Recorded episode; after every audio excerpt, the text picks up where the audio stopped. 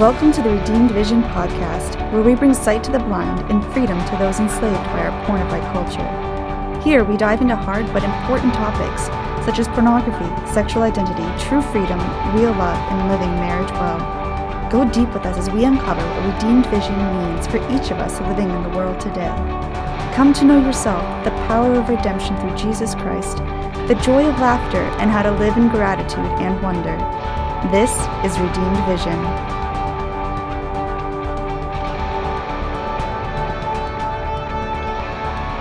I want to welcome you to the Redeemed Vision podcast. I'm Steve Picorni, your host of this edition of the, the Redeemed Vision podcast. It's an honor to have you here. We're going to be entering into some pretty substantial topics today. But before that, let's begin with a prayer. In the name of the Father, and the Son, and the Holy Spirit, amen. Heavenly Father, we thank you. We praise you for your gift of life and love, the gift of our bodies and sexuality the gift of this time to gather today, to be able to enter in to what your plan is for our lives, to be able to discuss some difficulties that are occurring in life, and to come together to search the ages for wisdom, for you, O Lord, are with us. You are guiding us to where you need us to be. So may we trust in that promise.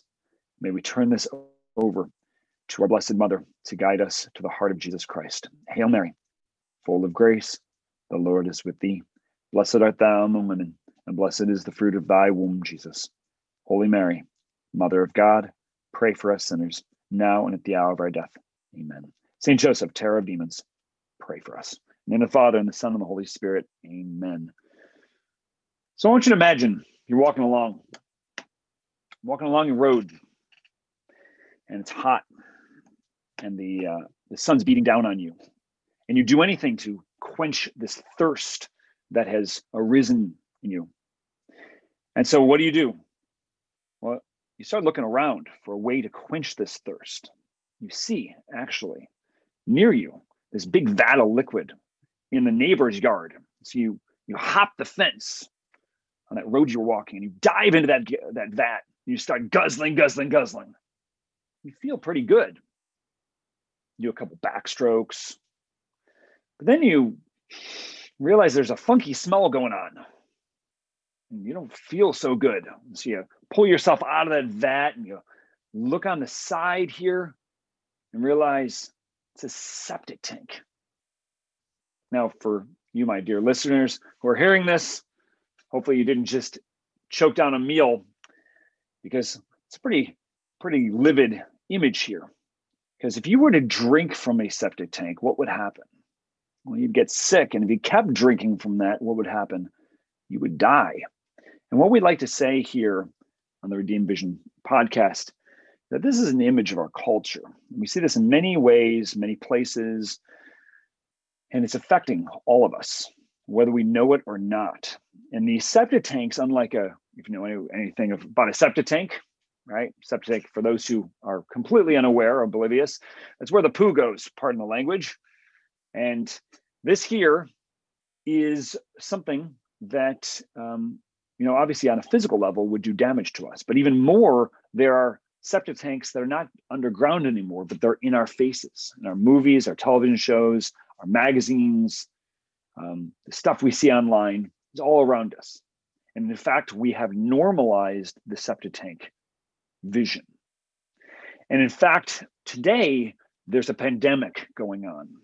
And I hate to break it to you that masks don't work, that social distancing actually makes it worse, that there's no vaccine for this, that the separation that we've been having from our older generation, those of our grandparents, of quote unquote trying to protect them, that actually is inhibiting the healing that we need, that they need. And what is this pandemic I'm talking about? No, I'm not talking about coronavirus. That's a whole nother matter. I'm talking about pornography. That this stuff has infected every single facet of life and is keeping us from attaining what we're really looking for, what will really satisfy us. Now, if we do, we want to take this conversation today and we want to connect it with specifically the coronavirus C19 pandemic that's been going on.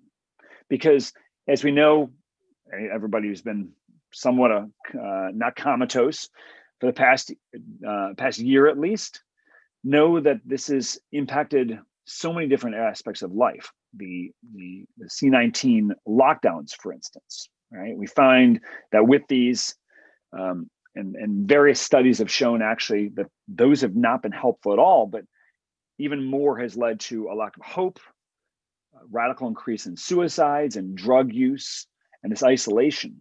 And to, again, nature abhors a vacuum. And so if you replace, if you take something away, something has to fill that gap. And what we found is there's been a radical increase use in pornography.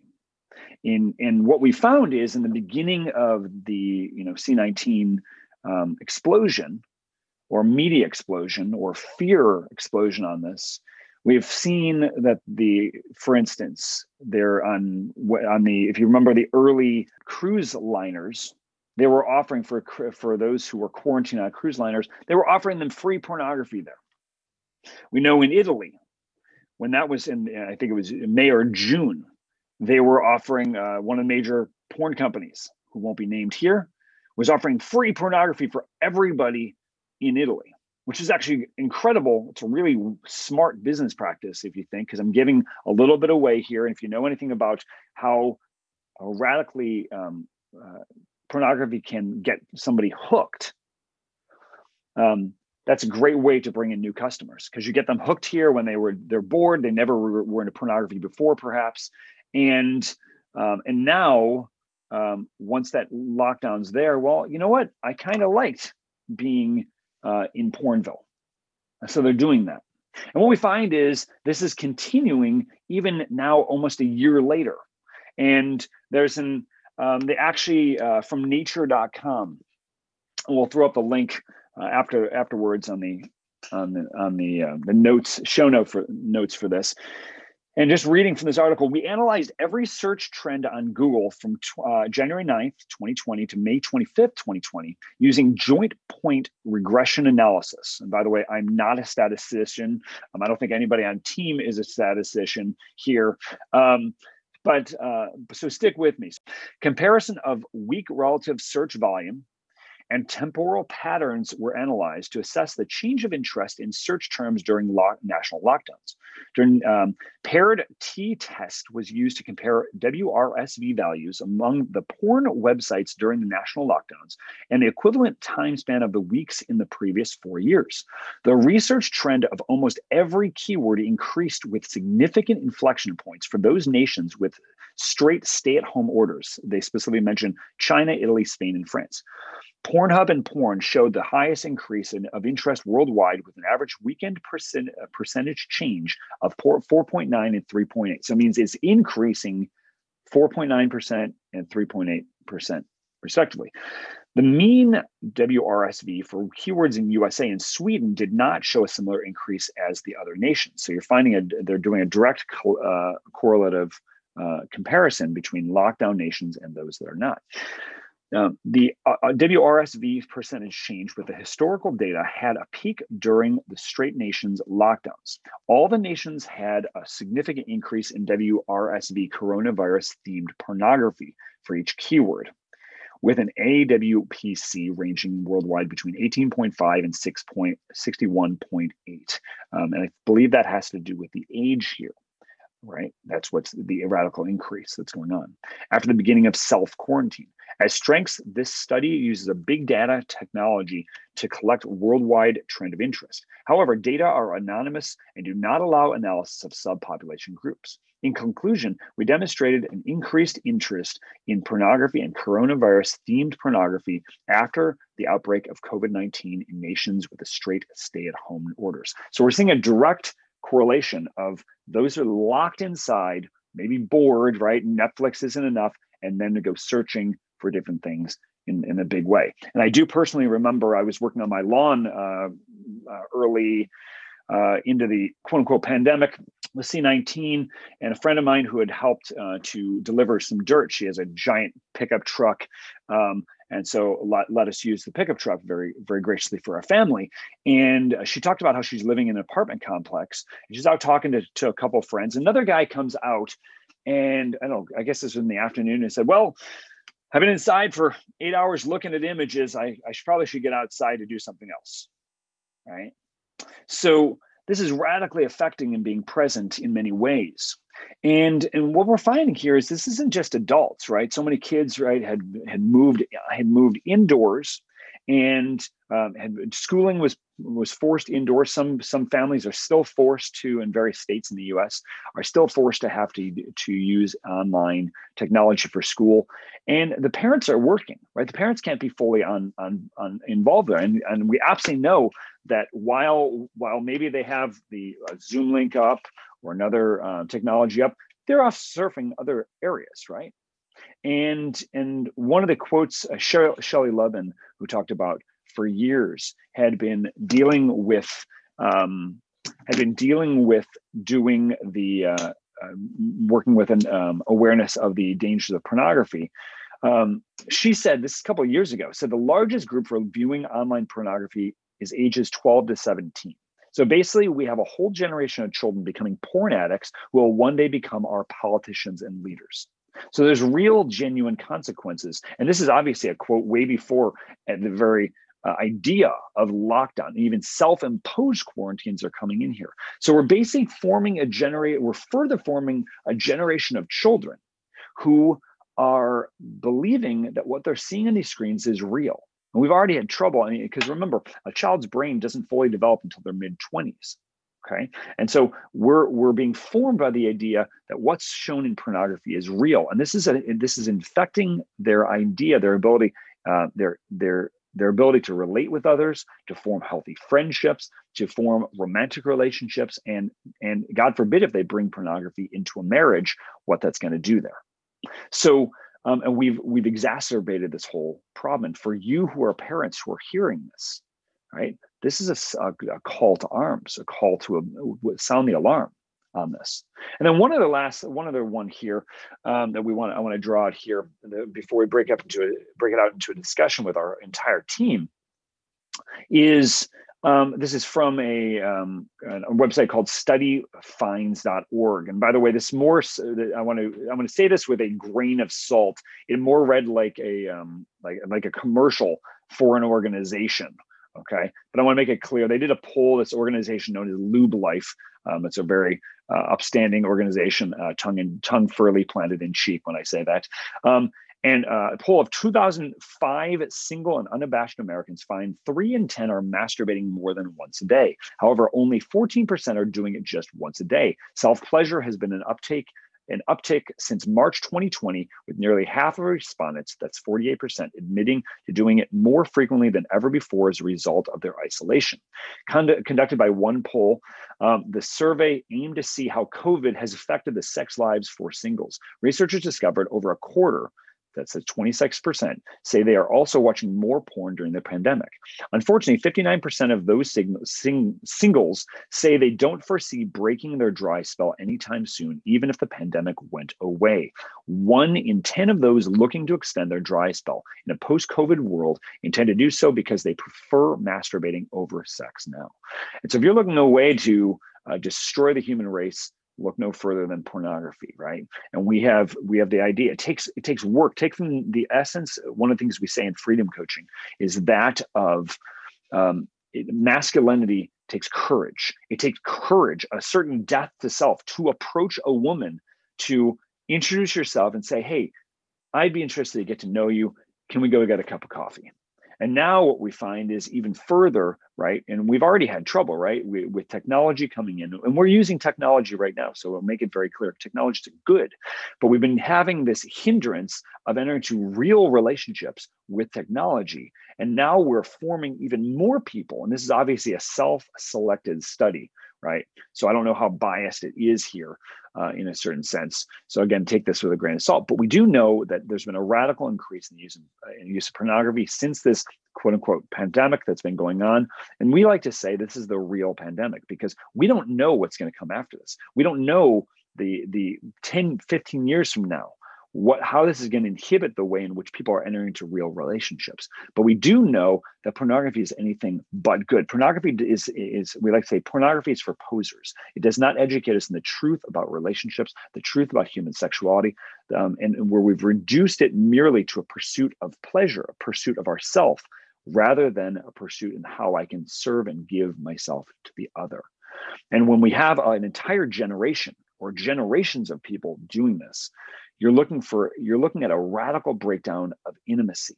And whereas before right before this so many people were still were already having problems with a stat, finding someone finding healthy relationships people to relate to uh, somebody i can go and share my entire life with in in marriage. Now even further we're finding that people are even more isolated and to feed that isolation they're getting into something that can't actually satisfy so with that, what I want to do is I want to open up to our team, and we have we have with us Mr. Christopher Chen, Mr. Christopher Ricketts, and Mr. Steve Motel, who, if you've been following this podcast, he's a new addition to our team, and we're going to get to his story a little bit later.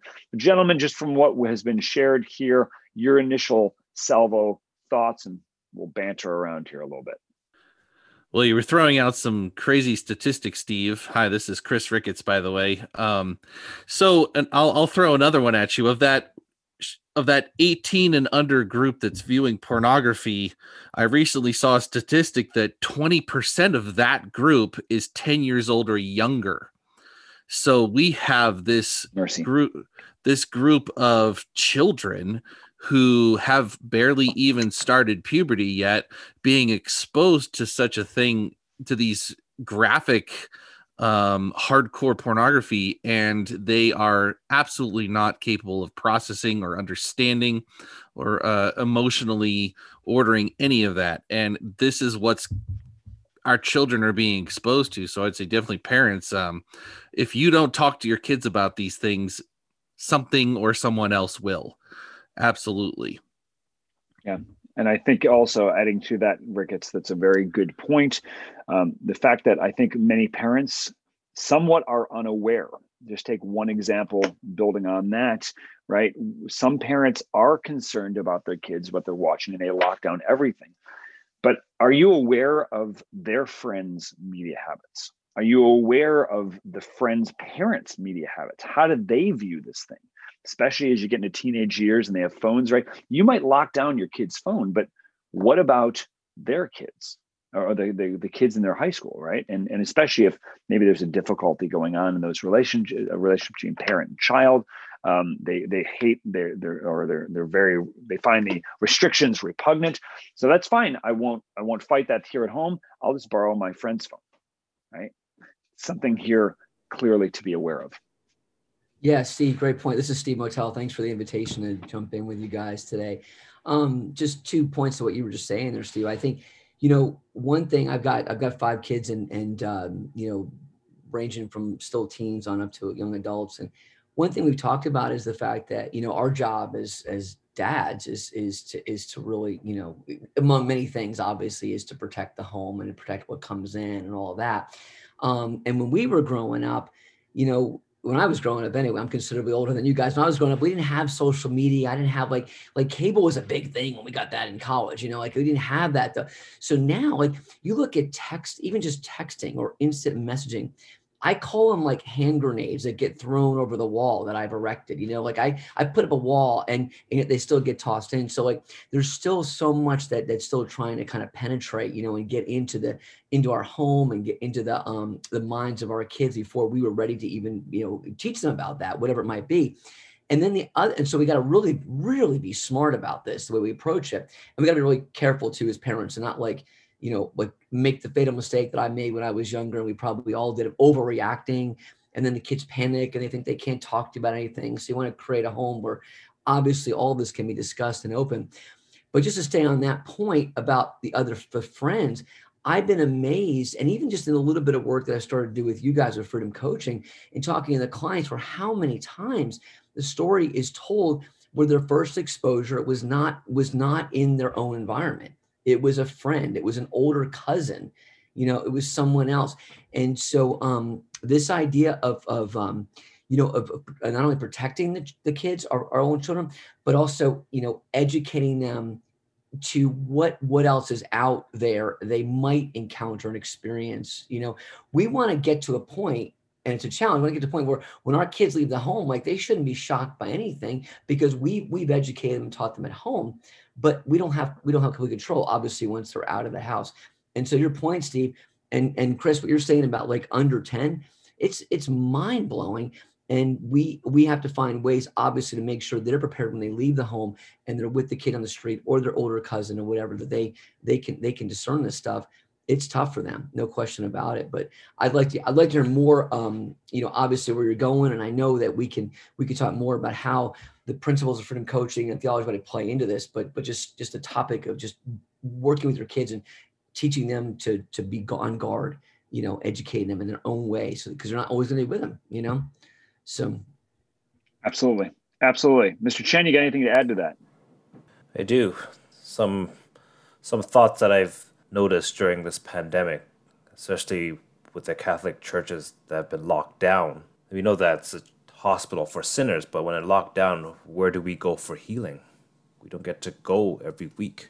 And so with these lockdowns, they still offer confession, but they're strictly by appointment, which is another obstacle in getting healings. And many of us don't want the priest to know that we're on the other side. What what has happened during this pandemic is that many of us are really locked into our electronic devices, and the septic tank just continues to get bigger and bigger, and then it makes us want to yearn and long and lust for more when we see these pornified images and videos. And what does this do is, is that while some of us have used this time to become, you know, closer to God, many others have become even more disconnected from the church. As our life our lives are severely interrupted and all we're focused on is, oh, when can we get back to normal versus prioritizing this time to seek out God. And we know that when we go to church, we hear these homilies, we don't usually hear the priest talk about pornography. And I personally think that this would have been the time for priests to talk about this during these virtual masses that are being live streamed. They're not talking to anyone in person. They can freely share about this topic without anyone having to question them right after the fact. And I'm really close with the a bishop. His name is uh, His Excellency Bishop Stephen Jensen, is part of diocese in Prince George. He shared something with me this past week that really resonated. That the devil goes after the best people. And you're talking about the priests, practicing Catholics. He goes after them with all the temptations. He already has the weak in his grasp already. So when he has the best people the devil has them firmly in his sights, and he's getting them to, to lust and to sin and to fall into the slips with pornography. Where does that really leave leave society if the leaders are also stuck with this trap with pornography that they can't get out of? And these are the, some of the smartest individuals that we have in the society that are just not in tune with their emotions. Hence, they don't understand why they just keep falling falling back into this this trap here. And thank you for sharing this, Mr. Chen, because the issue of obviously our podcast, the Redeem Vision podcast, is especially starting out with Catholics, right? We believe that if you get Catholics on board uh, with living, uh, living uh, a sexually integrated life, we, we're able to heal so much of the wounds of the world, right? And this is not exclusive to Catholics but it's important that we we get this here.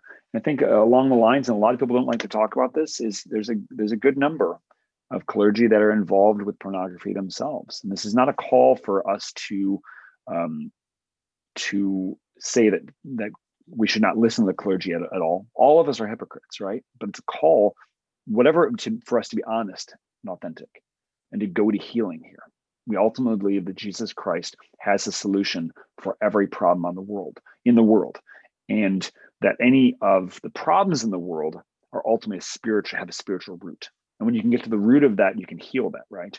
But this, but this isn't simply for for anybody who's had an issue with pornography in life. They know that simply going to confession or receiving the Eucharist or uh, engaging in the sacraments, which while very very important for the life of a Catholic, um, that that sometimes can intensify the struggle there right? There has to be deep healing here. There's there's wounds of the past that have to happen. That's why, like with the work we're doing with in freedom coaching, in in the in our beginning stage, stage one, we call it reintegration. We work with the history so there can be healing those things, right? So this is a call, what we're discussing here for, for today. And to put a little bow on this conversation for the moment, um, is it's all hands on deck. It's something that's radically affecting us in many ways. And if you think this is not going to affect you, well, then maybe you haven't been paying attention. Maybe you're part of the problem, right? Which means you need to get healing.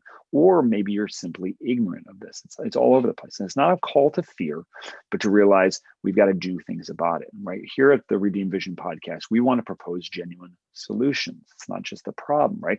I mean, so a basic basic starting point obviously has to do with technology. We need to learn not to avoid technology, but to learn how to use technology well. And so, for just for example, recently the Utah Senate and, maybe at the time of this recording, the entire bill will be, have be passed passed through entire um, you know House and then signed into law by the governor of Utah.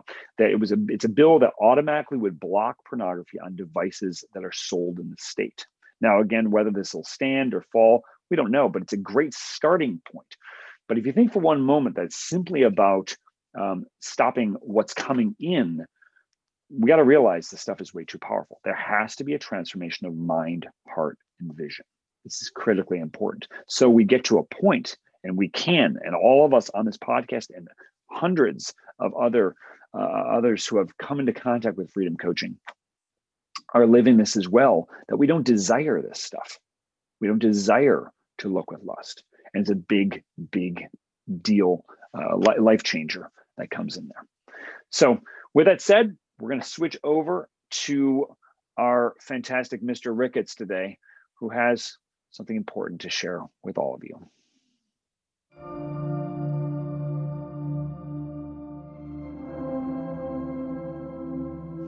You know, I recently went to the paint store to get thinner, and it didn't work. Oh, man.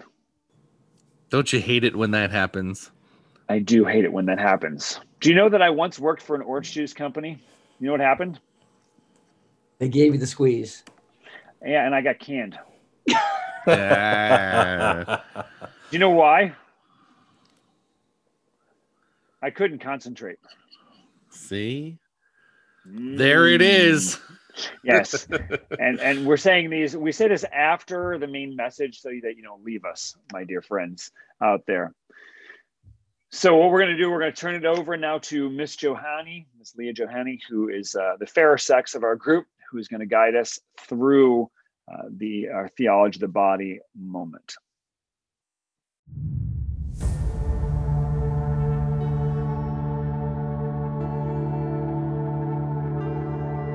So now we're going to turn our attention over to our next segment in the Redeem Vision podcast, to our Theology of the Body corner. And without further ado, Ms. Leah Johanny. Thanks, Steve. I'm going to um, read today from the general audience of October 24th, 1979. Uh, it is audience number six, section two. The concept of original solitude includes both self consciousness and self determination.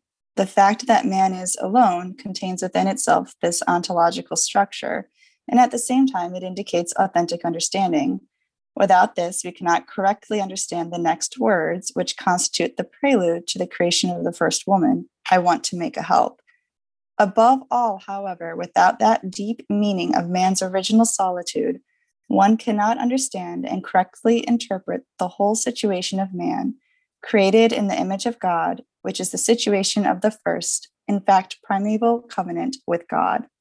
So I know we were talking um, about the pandemic time period and how much people are being isolated, and in that isolation, it's there's a lot of uh, that separation and um, leading to the difficulty of fulfilling our base desires and things like that, um, because we have, in a sense, lost this idea of understanding what that solitude even is, and then understanding the purpose of that so what in this quote i think what we pull out that's so important is understanding that the original solitude of man before woman was even created was this time period when he could recognize himself as a human being distinct from all the other creatures and with a superiority to them.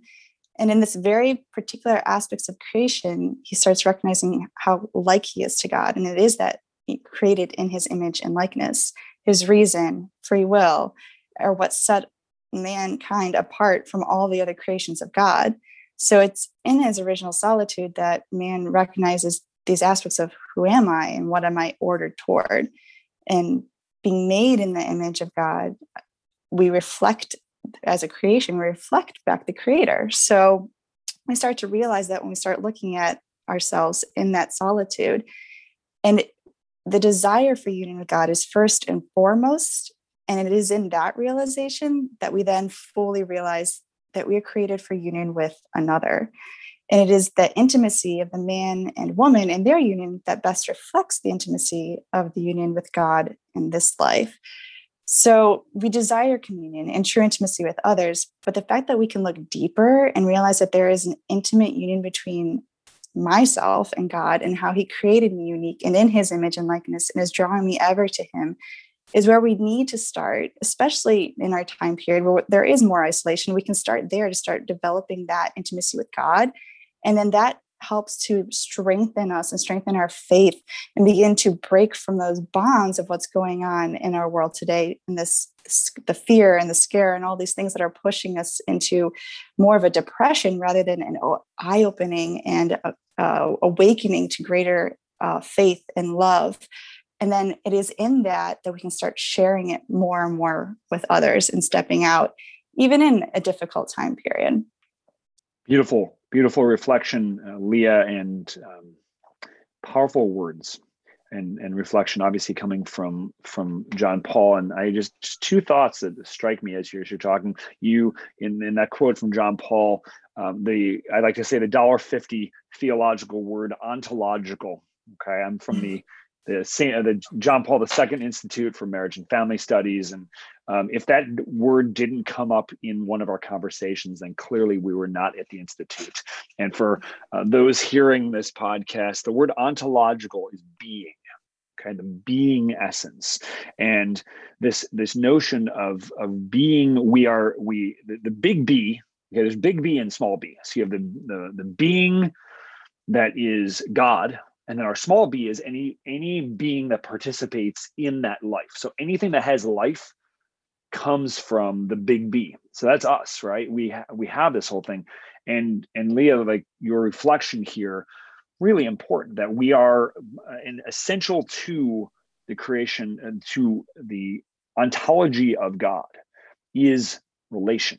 It's relationship. God is not simply one. He is also three. This is essential as Christian. We believe in Trinity, but that is one in three, and it's it's a union. It's a union, but also in sharing that unity and that that whole notion, especially bringing into what's going on with the pandemic, critically important because of um, we're we're feeling cut off. We're feeling alone. We and this is where that ache, that yearning comes in, and and that ache and yearning, by the way, is like a a homing pigeon. If we follow that to the fulfillment of that and it's ultimately to reach out to others. And then that brings to the second point that you that was um, you mentioned and that was mentioned from the quote was that of the helpmate of finding the helpmate helpmate. Well from the um, the hebrew the term is here's another dollar fifty term for everyone is ezer kenegdo. Okay? It sounds like a superhero name. I am the ezer kenegdo right? In a certain sense eve was the superhero for Adam.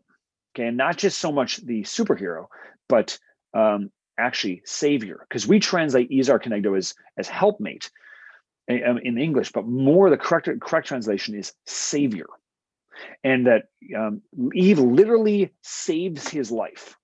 And this is not to replace the Savior, Jesus Christ, but it's to say here the other brings us out of ourself so there was a, um, a French philosopher um, who um, there's a lot of French philosophers. Uh, you had Descartes, and then you have also um, one um, whose name is actually evading me at this point, which I'll probably remember in a moment.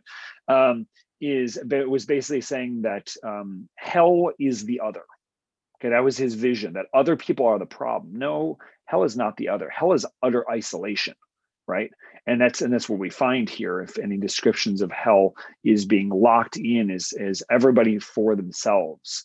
And this is exactly what our culture, what the pornified culture is trying to say that it's all about my own pleasure, what I can get, what can what, uh, what can the iPhone, the iPad, um, or some of our other advertising, uh, UPS, what can Brown do for you? And the isolation locks us in.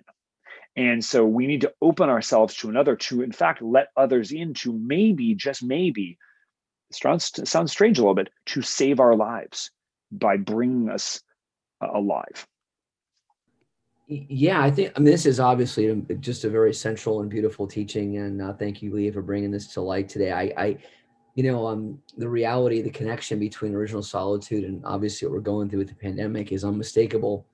And I love the fact that um, you know Steve used the term homing, honing pigeon, and the reality is like that's obviously you know we get tripped up so far along the way. We're all everybody like the whole every single human person realized or not realized is searching to get back to the father. And and it, and if it's unrealized then then it's easy to get tripped up along the way and stop at all of the the idols.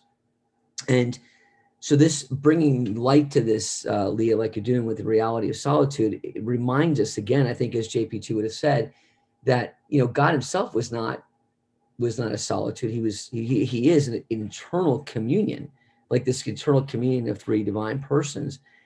And and how we as as men and women we're, we we only become the the you know an image of god in the moment not in the moment of solitude but in the moment of communion and i think he would even go further and say not just not just communion but like fruitful communion so and that means again through our relationships the way we love him and interact with the lord and and with others and how we give life um, in those relationships. So this is a very timely and important message for today because we in the work that we're doing the freedom coaching i think we know as well as anybody what what's happening and can happen when people feel solitude and don't know what to do with it so so thank you for bringing light to this today i think with a lot of individuals myself included we, we tend not to ever prefer to be in silence and because of that, it's always going to be a lot more difficult, if near impossible, to hear God's message when He's trying to speak to us. So you think about when we're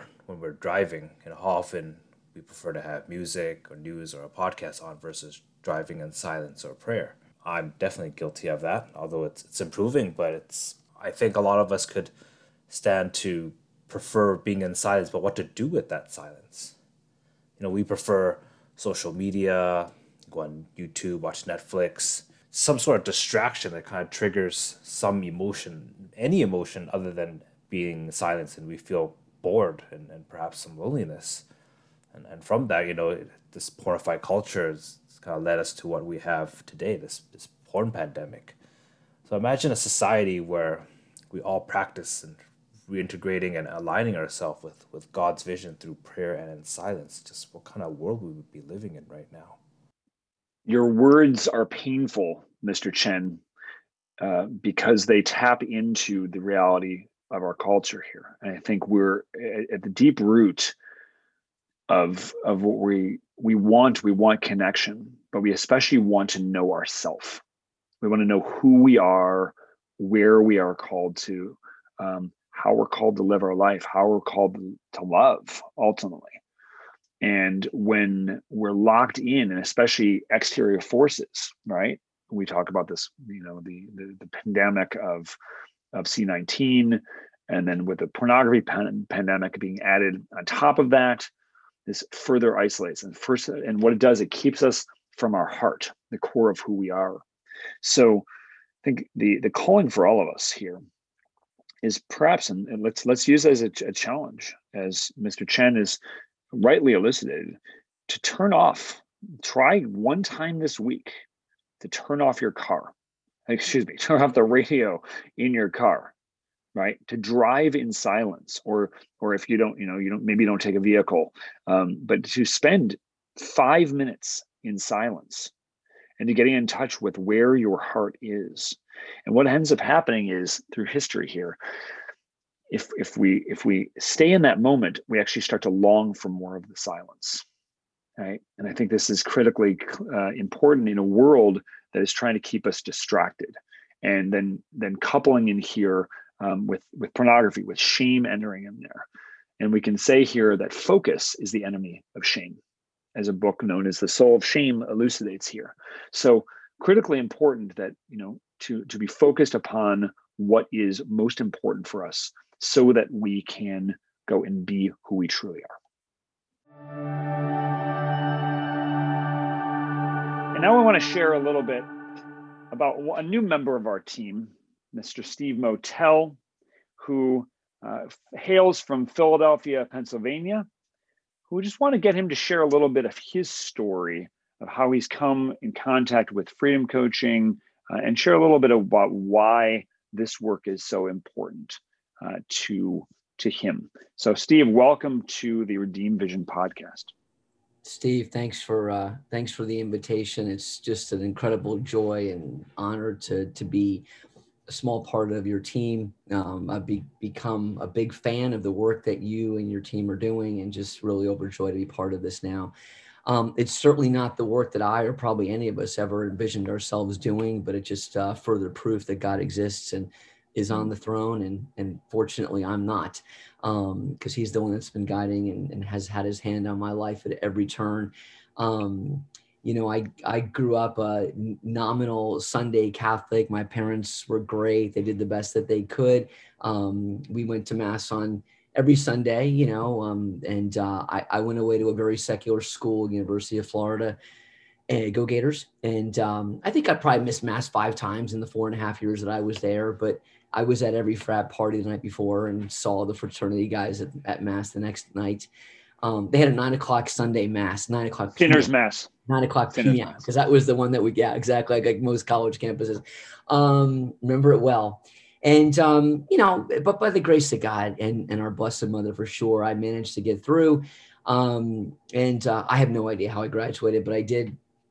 Got a degree in journalism and communications. I was going to produce films. That was my that was my vision and passion and goal was to was to produce movies.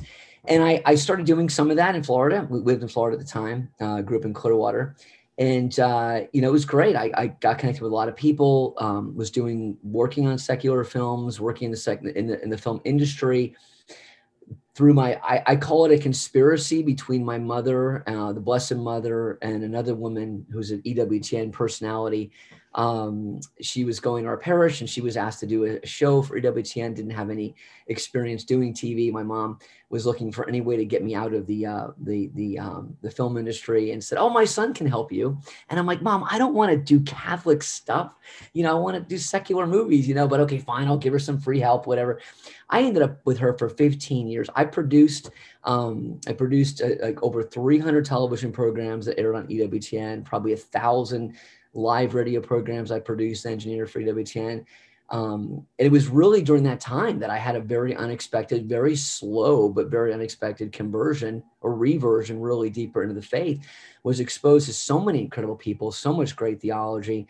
Um, you know, I got to go to EWTN many times a year and, and work with the, you know, with the best of the best. And through that, I met other people. I uh, ended up meeting Christopher West, and it was the first time I was exposed to the theology of the body. And I thought I was a pretty good Catholic at that time. And I was like, like everybody else, like, oh my gosh, how come I never knew this? This is incredible. Because I was like, probably like most guys, I was trying. I had a, a fair understanding of what it meant to, you know, to to to love and to and to treat women with respect and all of that. But but I had no idea to the, to the limits that I was treating others as objects, objectifying other people, um, not just for sex, but certainly for that, but for other any reason. Um, until I encountered the theology of the body back in probably 2006, and um, had my mind blown to the reality of what truly what love is versus lust, and the battle in my heart, and all the amazing things that Christopher, um, you know, spoon fed me through through the through uh, John Paul II, and um, and it just radically changed my life. I mean, it radically um, changed my marriage. Uh, we had a good marriage. took our marriage to a, to a great marriage. We, we started becoming students, my wife and I, of the theology of the body. We were probably married 15 years at that point. We're now, we're now in our just past 30, 30 years of marriage. Um, and I'm really grateful that I encountered theology of the body when my kids or oldest kids were still very young because it changed the dynamic of our home. It changed the way in which we spoke at home.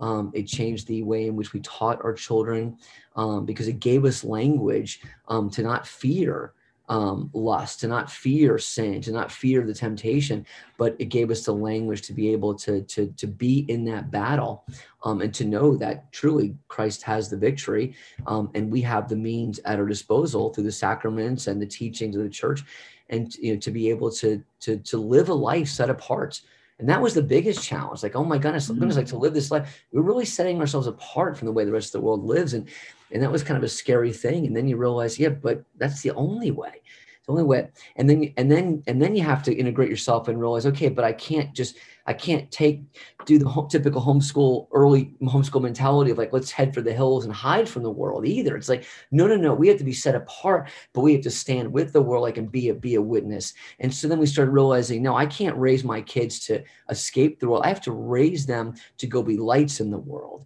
you know and, and the theology of the body really just gave us the language to do that and gave that. My my girls ended up going three of them ended up going to the franciscan university of steubenville. They three of them ended up being interns with christopher west at theology of the body institute. So so this theology of the body has permeated our family life um, and has has really really continued to to to be like the a consistent factor throughout my adult life. It led me into my work at Ascension, where I was Ascension Press, where I was producing programs with Christopher for Ascension and um, all, all, through the lens of the theology of the body.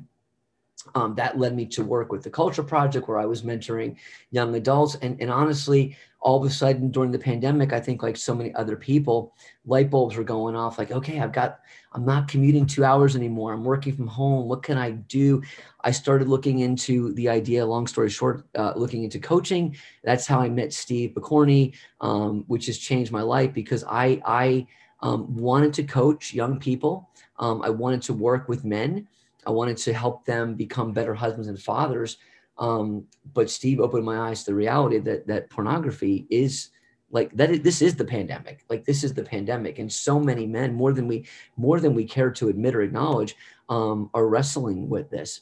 Um, and the work of freedom coaching um, is speaks to my heart because it, it, it rescues men and therefore marriages um, from the chains and the bondage that the enemy has trapped for them set as a trap for them with pornography and it, it sets them free um, and what I, I, what greater work um, could we possibly be engaged in than being the hands and the feet of the of the Lord, um, helping people who have truly come to a point of desiring uh, freedom. Uh, it's it's it's incredible. Amen. And, and just in my short time, seeing light bulbs go off, seeing um, and hearing glory stories of how it's impacting um, their marriages and how it's setting them free um, is a beautiful, beautiful thing. So, so again, theology of the body um, has been tremendous. I'm grateful to Steve. I'm grateful to you and and the Freedom Coaching. Um, grateful to be a part of it, and and it's um, and I, I just can't help but feel like we're only getting started. Uh, I feel like I would love our listeners to pray for not only pray for our work, pray for our protection, pray for protection for our marriages and our and our own family as we do this work, but also pray for the men and women who are uh, trapped in this in this um, in the chain of pornography, but have not had the courage yet to reach out for help. Um, because the sad truth is, we know um, we know they're there, um, and and and freedom coaching is a is a beautiful opportunity for them to be set free. So so pray they reach out, and uh, and grateful for all that. Awesome. Prayers.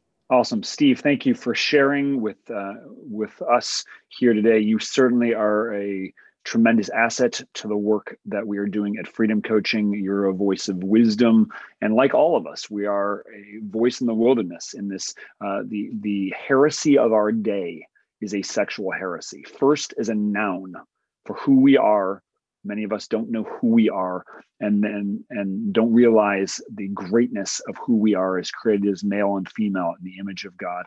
And moving from here, the fact that we are um, we are called also to then from the verb to live out our sexuality as gift right so you obvious as a witness in your marriage with your with your beautiful wife and, and your many children but also to want to give this back here to those who are seeking genuine freedom So, Amen. with that said, we're going to switch here very quickly to our last part of our, our time here and to share a little bit of our, our moment of gratitude. So, something we are grateful for. And we do this here on the Redeem Vision podcast because gratitude is the way you basically obliterate what we call blasted bored, lonely, hungry, angry, stressed, tired, turned on, um, uh, emotionally spent, and depressed. Okay. Or overwhelmed, so we say that right? So, bringing gratitude in is a huge thing. So, uh, who here of gentlemen would like to go first? I am grateful for the crosses and the struggles and all of the, you know, terrible things. I, I guess in that I've gone through because I know God redeems everything, and He pulls us out of it, mm. and can bring light from the dark. And so I am grateful to Him for all of the miracles that He's worked in my life, despite all my efforts to sabotage it. Amen. I am grateful for God's love and mercy and how his plan always works out even when we don't see it. Um, most especially, I'm grateful for my fiance. Amen and congratulations. Yes, and so if you can actually keep Miss uh, Miss Johanny in prayer that she and her her fiance they are preparing for uh, blessed nuptials uh, coming in the future. I'm I'm grateful for there's so many things. I'm grateful for I am grateful for the theology of the body because it gave me it animated my faith and it animated my life and it gave me a new um a new way to look at myself, God the Father, others.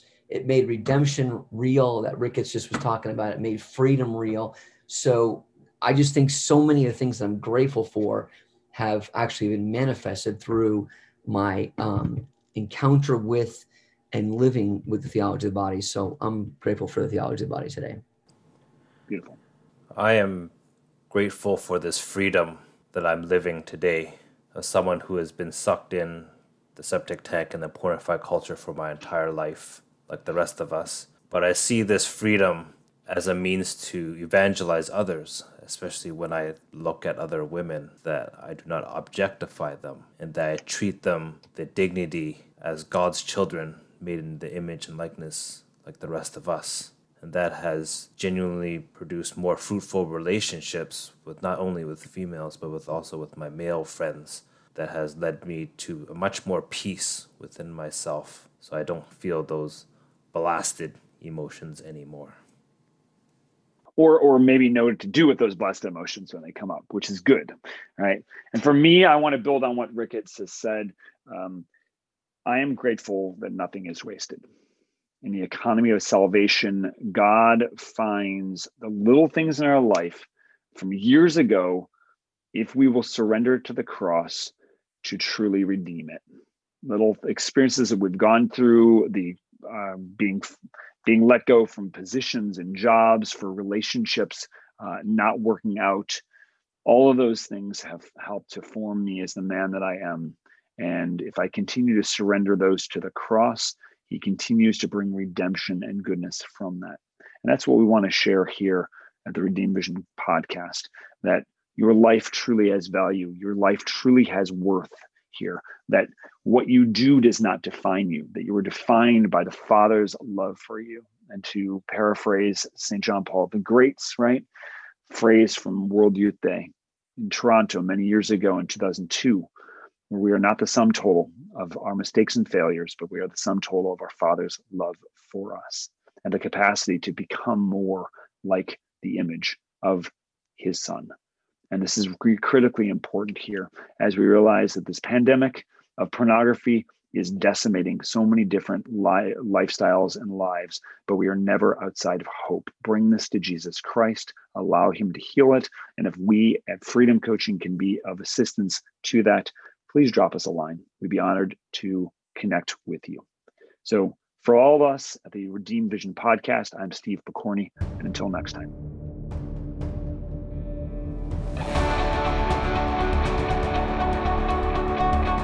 The Redeemed Vision podcast is an outreach of Freedom Coaching. To learn more, check out freedom-coaching.net. and follow us on Instagram, Facebook, Twitter, YouTube, and MeWe.